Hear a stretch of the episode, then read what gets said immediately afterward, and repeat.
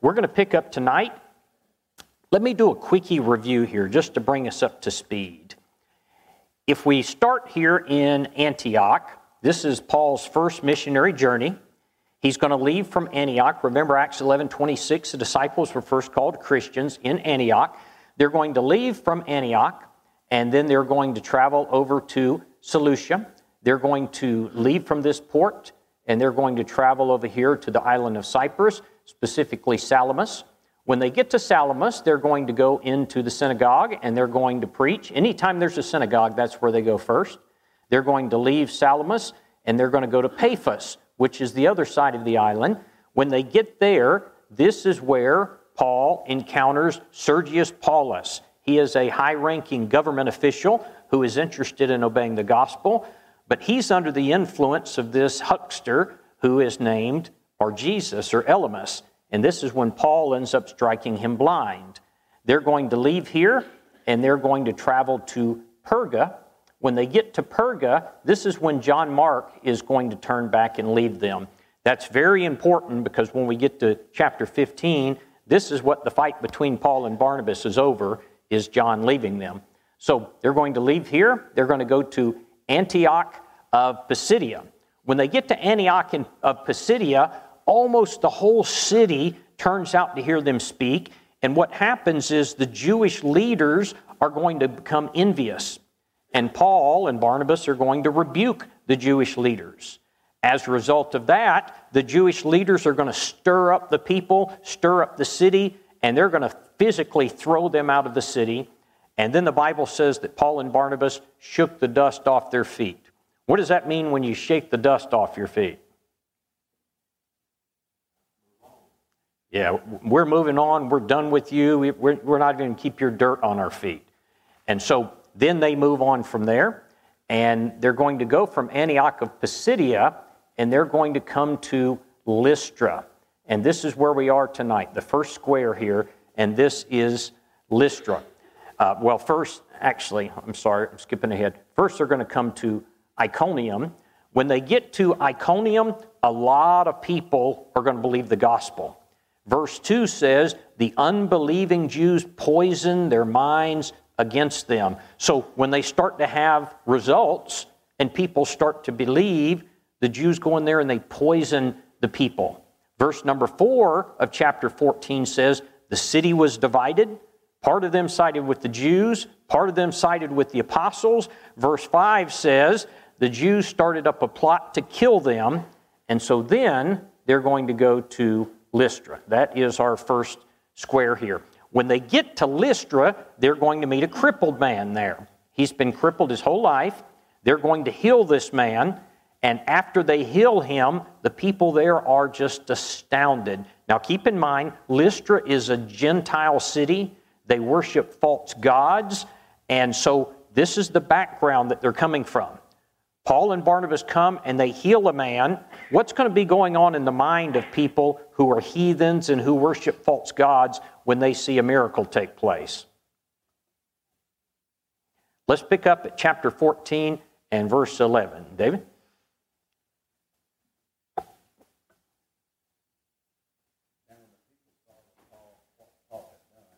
Let's see. Um, do you have a mic? Okay. Is it on? Okay, I couldn't hear it. Okay, all right. Uh, start over if you don't mind. All the way back to eleven. Yeah, to eleven. Now, when the people saw what Paul had done, they raised their voices, saying in the Lycaonian language, the gods have come down to us in the likeness of men. Okay, what does that mean? When they saw what was done, they said, the gods have come down upon us in the likeness of men. What are they saying?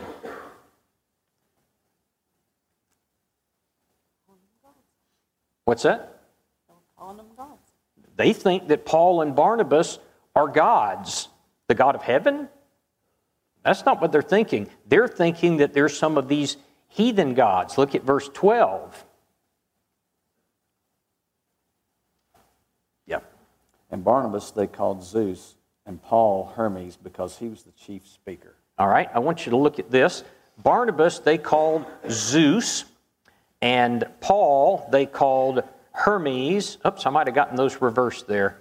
Uh, I had, had Paul and Barnabas on the wrong side, so look at the, don't look at the bottom part. But Zeus and Hermes, they thought that these two were gods. Now, if you look at Barnabas and you see the statue over to the side, this was the typical type of statue or idol of Zeus that they would worship. Zeus was the chief god. You can see down at the bottom here, we've got a picture of Zeus, uh, of what uh, someone's depiction of him would have looked like. On this side, we've got Paul, and he was Hermes. This was the Greek god of eloquence. He was an orator. He was a communicator. And so for whatever reason, they identified Barnabas as being Zeus. They said, this chief god. It must have looked as if Barnabas was the leader, and since Paul was the primary speaker, they said he must be the orator. He must be the god of eloquence. And so in their minds, why would they draw this conclusion? What had Barnabas and Paul done that would even remotely cause them to believe that they, they were these two fake deities? What's that?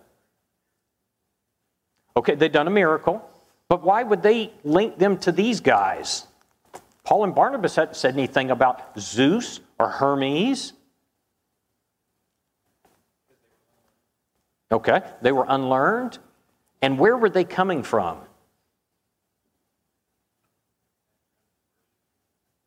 Okay, they are coming from their background and what they know. And it occurred to me when I was studying this, anytime you begin to study or talk to someone, you've got to think about the background that they're coming from. And you've got to think about what's in their mind. Paul and Barnabas haven't said anything about Zeus or Hermes, but that's where their minds go because that's what they know. That's what they've been taught. I remember having a study with a fellow one time, and we must have studied for an hour on the subject of baptism, and I went through all of the verses, and he was nodding his head and agreeing, and I thought, man, this is great. This guy is just being persuaded, and we got to the end of the study, and I found out the whole time, in his mind, every time we read a verse that said baptism, he was thinking baptism in the Holy Spirit. I'm thinking baptism in water. But see, he'd been taught you have to be baptized in the Holy Spirit. So he's approaching it from the knowledge that he had and the background that he had. So though we were reading the same verses, we were coming away with something completely different. And so these guys, they see a miracle. They automatically try to link it to what they know. And that is, Barnabas is Zeus, Paul is Hermes. And of course, um, they had a temple to Zeus that was right there in their town in Lystra. And so naturally, that's where your mind's going to go, the one that they worship. They're thinking, we worship this man, we make sacrifices to this man God, and then we see someone and come and perform a miracle. Who is it? That's the God that we worship, the one we make sacrifices to. All right, verse thirteen. Then the priest of Zeus, whose temple was in front of their city, brought oxen and garlands to the gates, intending to sacrifice with the multitudes. All right. Immediately, the um, priest who services Zeus's temple, he goes to work, and he gets busy. He's bringing sacrifices. He thinks this is Zeus. He's in the flesh. We need. He gets the garlands. He's getting ready to sacrifice. Verse fourteen. But when the apostles Barnabas and Paul heard this, they tore their clothes and ran in among the multitude, crying out. Okay, let me uh, make one point here. It says, but when the apostles, Barnabas and Paul, heard this, we talked about this a few chapters ago, but was Barnabas an apostle? Okay, in one sense. Um, I always have to run through the apostles' song. Do you remember learning the apostles' song when you were a kid? Jesus called them one by one, Peter, Andrew, James, and John. When you go through the song, Barnabas isn't in the song. Barnabas is not one of the apostles. The word apostle is a generic word that simply means one who is called. He is, or one who is sent. And so he has been sent out on a missionary journey. There's a lot of words in the New Testament that have generic meanings, such as an elder. There is a sense in which the, el- the word elder means an older man, but then there is the office of an elder. There is the word deacon, which simply means a servant, but then there is the office of a deacon. An apostle simply means one who is sent, but there, that's the generic meaning, but it is also specifically referring to those who were commissioned. And so you got to keep those things straight or you come to some erroneous conclusions. So when those who were sent on this mission trip, Paul and Barnabas, heard this, they tore their clothes and ran among the multitude, crying out. This is the only time I can think of that you ever see the apostles do this, when they just tear their clothes. Why are they doing that? Why would they start tearing their clothes like this?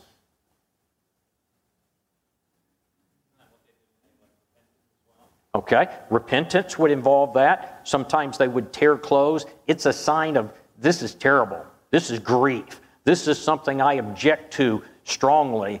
And so when they did this, this was to exhibit very strong reaction. And what they were saying is, no, no, you cannot call us gods. This is highly objectionable to them. I want you to think about this. Do you remember, let's see, yeah, I made a chart for this. Think about Cornelius. Here's Acts ten and verse twenty-five. Do you remember Peter comes in, Cornelius met him. Cornelius falls down at Peter's feet. The Bible says, and he worshiped him. But Peter lifted him up and said, stand up. I myself am a man. That is, though he was an apostle, he said, don't you worship me. Why would Peter say, don't worship me? You remember in Matthew chapter four, the temptations of Jesus? One of the things that Satan tried to get Jesus to do, he said, fall down and worship me. And Jesus responded and said what? Thou shalt worship the Lord thy God, and him only shalt thou serve. Who is the only one who is to be worshiped? Only God. Only God is to be worshiped. Now watch this, because it's interesting. Cornelius falls down and worships Peter. How do you feel if you know only God is to be worshiped and somebody falls down to worship you? How does that make you feel? Get up, get up. I don't want that. Get up. You don't want someone calling you God. Remember what happened to um, uh, Herod in Acts twelve, because they're saying he's a God and, and he's good with that. You don't want that. So Peter says, I'm a man. Don't you do this. Now look at Revelation twenty-two eight, the next one here. This is an angel. Now I, John, the Apostle John, saw and I heard these things. And when I heard and saw, I fell down to worship before the feet of the angel who showed me these things. And then he said to me, see that you do not do that, for I am your fellow servant. John is getting a vision in the book of Revelation from an angel. And he falls down, this angel that God has sent. And he tries to worship this angel. And the angel says, no, no, no, no, no, no, no, don't you worship me. Why? I'm your fellow servant. Remember what Jesus said? Thou shalt worship the Lord thy God. Him only shalt thou serve. You can't worship a man, not even if it's an apostle. You can't worship an angel. Now, look at um, Matthew eight, verses one and two. And when he had come down from the mountain, that is Jesus, great multitudes followed him. And behold, a leper came and bowed the knee and worshipped him, saying, Lord, if you are willing, can you make me clean? Jesus doesn't say, get up. Jesus doesn't say, no, no, no, no. Look at Hebrews one and verse six. And when he again brings the firstborn into the world, he says, and let all the angels of God worship him. So a man worships Jesus, he accepts it. Hebrews one says, let the angels worship him. John nine and verse thirty-eight, then he said, Lord, I believe. And he worshiped him. Jesus accepted worship. What does that say to you? Thou shalt worship the Lord thy God, and him only shalt thou serve. Jesus himself said that. We've got three verses here that say it's okay to worship him. He accepted worship. What does that say to you about Jesus? He, he is God in the flesh. He was God in the flesh. He is God in the flesh. Now you might say, well, everybody knows that. Who in the world does not accept that? Is there anybody that doesn't accept that? Okay. Well, atheists, I didn't think of that, but yeah, atheists don't accept that. That'd be true. Who else doesn't accept that? Muslims don't. Who's that? Okay, well, let's not get that personal. Okay. Okay. There are people. What about religious entities? Which religious entities do not accept that Jesus is God? Okay, Muslims would be one. What about um, what a, the Jews? Yes. How about the Jews? They reject that Jesus is deity. They never accepted him as the Son of God. In fact, that's the main beef we're going to see in the New Testament. Did you know the Jehovah's Witnesses do not believe that Jesus is God? This is highly, highly objectionable and offensive to the Jehovah's Witnesses. And so they've written their own translation of the Bible. It is called, um, it slipped my mind. What is it? New World Translation. The New World Translation, anytime it refers to Jesus as God, they've changed the translation. For instance, John one and verse one in the beginning was the Word, and the Word was with God, and the Word was God. They've changed it so that it says in the beginning was the Word, and the Word was with God, and the Word was a God, lowercase a. They changed it. Why? Because it said Jesus was God. That is highly objectionable. They say that Jesus is Michael the archangel. He's an angel, not God. Don't call him God. Why? Because of this same idea. It would be like calling an apostle God. It would be like worshiping an angel. And they would put him on that level. And so that would be a blasphemous thing to do. But what you see in the New Testament is Jesus accepted worship. But here you've got Paul and you've got Barnabas, and they're trying to worship him. He will have none of it. Interestingly, what do you see when people come to the Pope? Yeah, they fall down and, and they worship him, and he is known as the Vicar of Christ. He is taking the place of God on the earth, and so it's okay for people to fall down and worship him. You don't see that with, with Paul. You don't see that with the apostles in the New Testament. That is not acceptable. In fact, they ripped their clothes and they said, we will have none of that. All right, verse fifteen. And saying, men, why are you doing these things? We also are men with the same nature as you, and preach to you that you should turn from these useless things to the living God, who made the heaven, the earth, the sea, and all things that are in them. Okay, they said, why are you doing this? We're just men like you are. We're just human beings. Don't worship us. We did a miracle, but they didn't take credit for that miracle. It is interesting because any time that the apostles would uh, go and preach to the Jews, they would go to the synagogue. How did they always begin their sermons or their preaching? What's that? Okay, they always began with men and brethren. And then what did they tell? How did they enter into their lesson? They always went back to Jewish history, didn't they?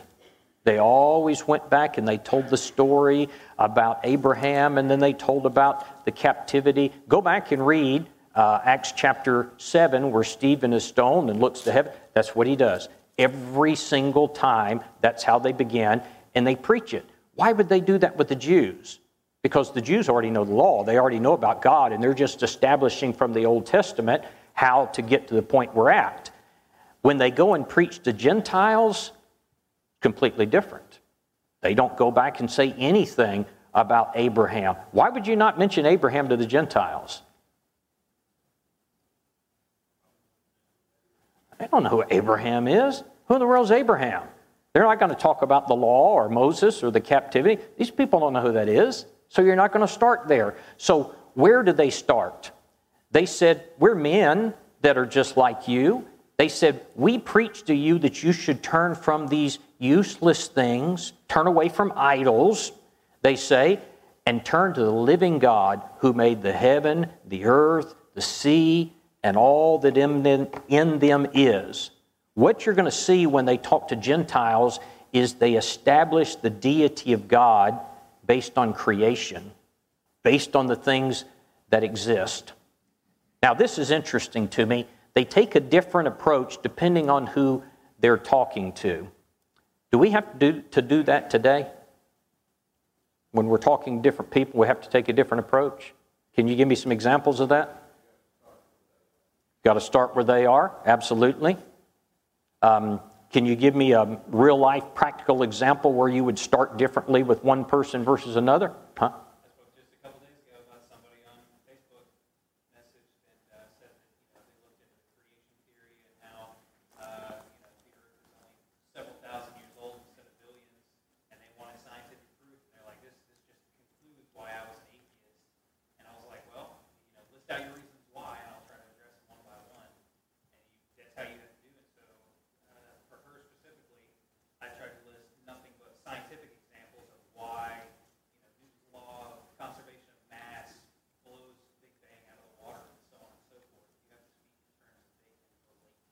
So Justin's been talking to a, a young lady who is uh, an atheist. Are you going to start the same place with an atheist that you are a religious person? Of course not. Are you going to start the same place with a, uh, a person who believes the Bible as, say, a Muslim? You know, this is something that's really changed in our country in recent years, because when I was growing up, I, I'd never met a Muslim before. Now we have a we have a very steady growing population of Muslims. Do you have any idea how you would begin to sit down and try to teach a Muslim the gospel? So you're going to start in a very different place with somebody like that. And what you see is Jesus does that. The apostles do that. They start in a different place depending on who they're talking to. All right, let's go to uh, verse number sixteen. It's kind of a mid-thought here, but he's preaching to them about the living God who made the heaven, the earth, the sea, and all that in them is. Verse sixteen. Who in bygone generations allowed all nations to walk in their own ways. Okay. This is a very interesting phrase. He talks about nations in the past, and he said, in bygone generations, that is, in the past, God allowed all nations to walk in their own ways. What in the world does that mean? Does that mean in the past, God said, you can do whatever you want to. Doesn't make any difference. Has God ever had that approach with man? Okay, that's not what it means. So what does he mean in the past that God allowed nations to walk in their own ways? Okay. There was some free will involved. Uh, certainly, uh, we've always had free will. I want you to look at a few verses here, and uh, let's see if we can flesh this out. I've got the verse at the top, Acts fourteen six, who in bygone generations allowed all nations to walk in their own ways. Now, Acts seventeen twenty-nine and thirty, this is coming up soon. This is when Paul is in Athens. He says, we ought not to think of the divine nature, that is God, Not, not as gold or silver or stone or something shaped like art and man's devising. What's he saying? He's saying the God that created this world is not an idol. He's not made out of gold. He's not made out of rock. He says, truly, these times of ignorance God overlooked, but now commands all men everywhere to repent. Specifically talking about the Gentiles, he said, in generations gone by, there were some things, the King James says, that God winked at. The New King James says he overlooked some things. It's an interesting thought. Now, the Jews had a written law from God, but with regard to the Gentiles, he's specifically talking about idolatry. What all's involved in this? I don't know, but he says there's some things that God overlooked. Now, I want you to think about the men of Nineveh. This is Jonah chapter one and verse one. Why do I cite them? Because Nineveh was filled with Gentiles, and they were wicked people. Jonah chapter one and verse one, now the word of the Lord came to Jonah, the son of Amittai, saying, arise, remember Jonah's a Jew. He says, arise, go to Nineveh, that great city, and cry out against it, for their wickedness has come up before me. This tells me that Gentiles couldn't just do whatever they wanted to do. It wasn't like, oh, you're a Gentile, God overlooks everything. You just live however you want to live. There was some standard the Gentiles had to live by, and in Nineveh, they had gotten so wicked, the Lord said, I'm going to wipe this place out. And he said, but I'm going to give them a chance. I'm going to send Jonah. I'm going to have Jonah preach to this city. And if they'll repent, I'll spare them. Did they have to become Jews? No, they didn't have to become Jews. But they repented in sackcloth and ashes. And you remember, Jonah wasn't happy about it. Because Jonah is a Jew, and he hates Gentiles. And he was chomping at the bits that, that God was going to destroy them. And so when they repented, remember, Jonah went and pouted about it. I knew you'd spare them if they repented. And he grumbles, and then the Lord punishes Jonah for it. All right, now look at Romans chapter one and verse twenty. For sin, and this is written specifically in relation to Gentiles.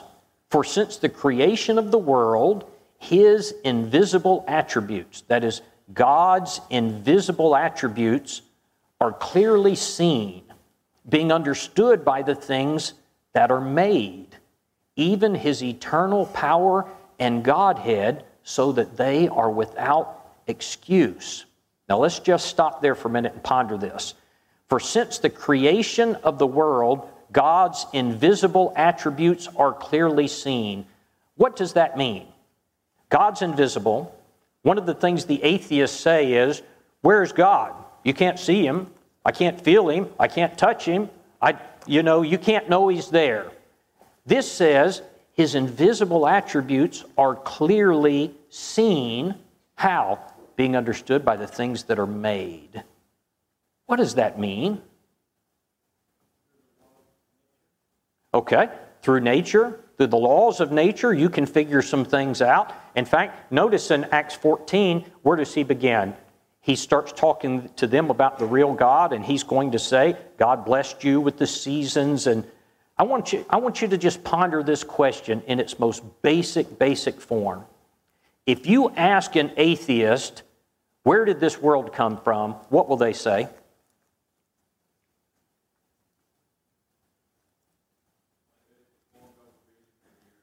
Okay.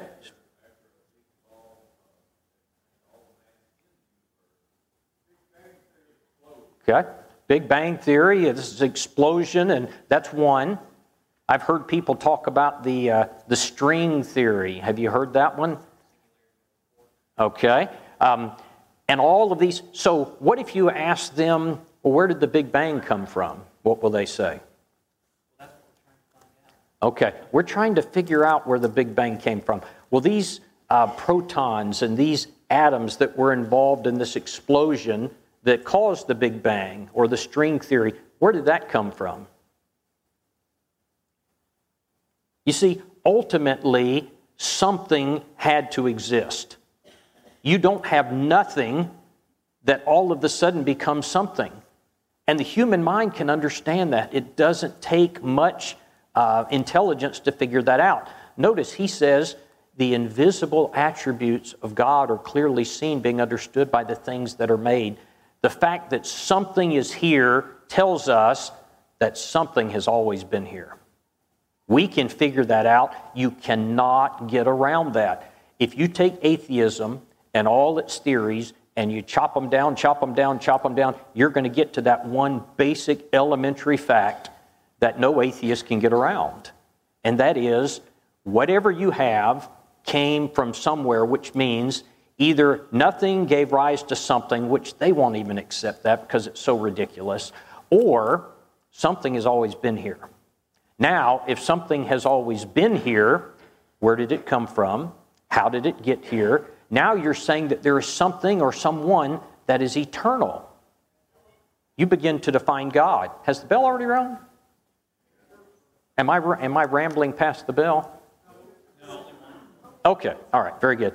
Um, so, I know the bell's just about to ring, but he says, by the things that are made, you know that a God exists.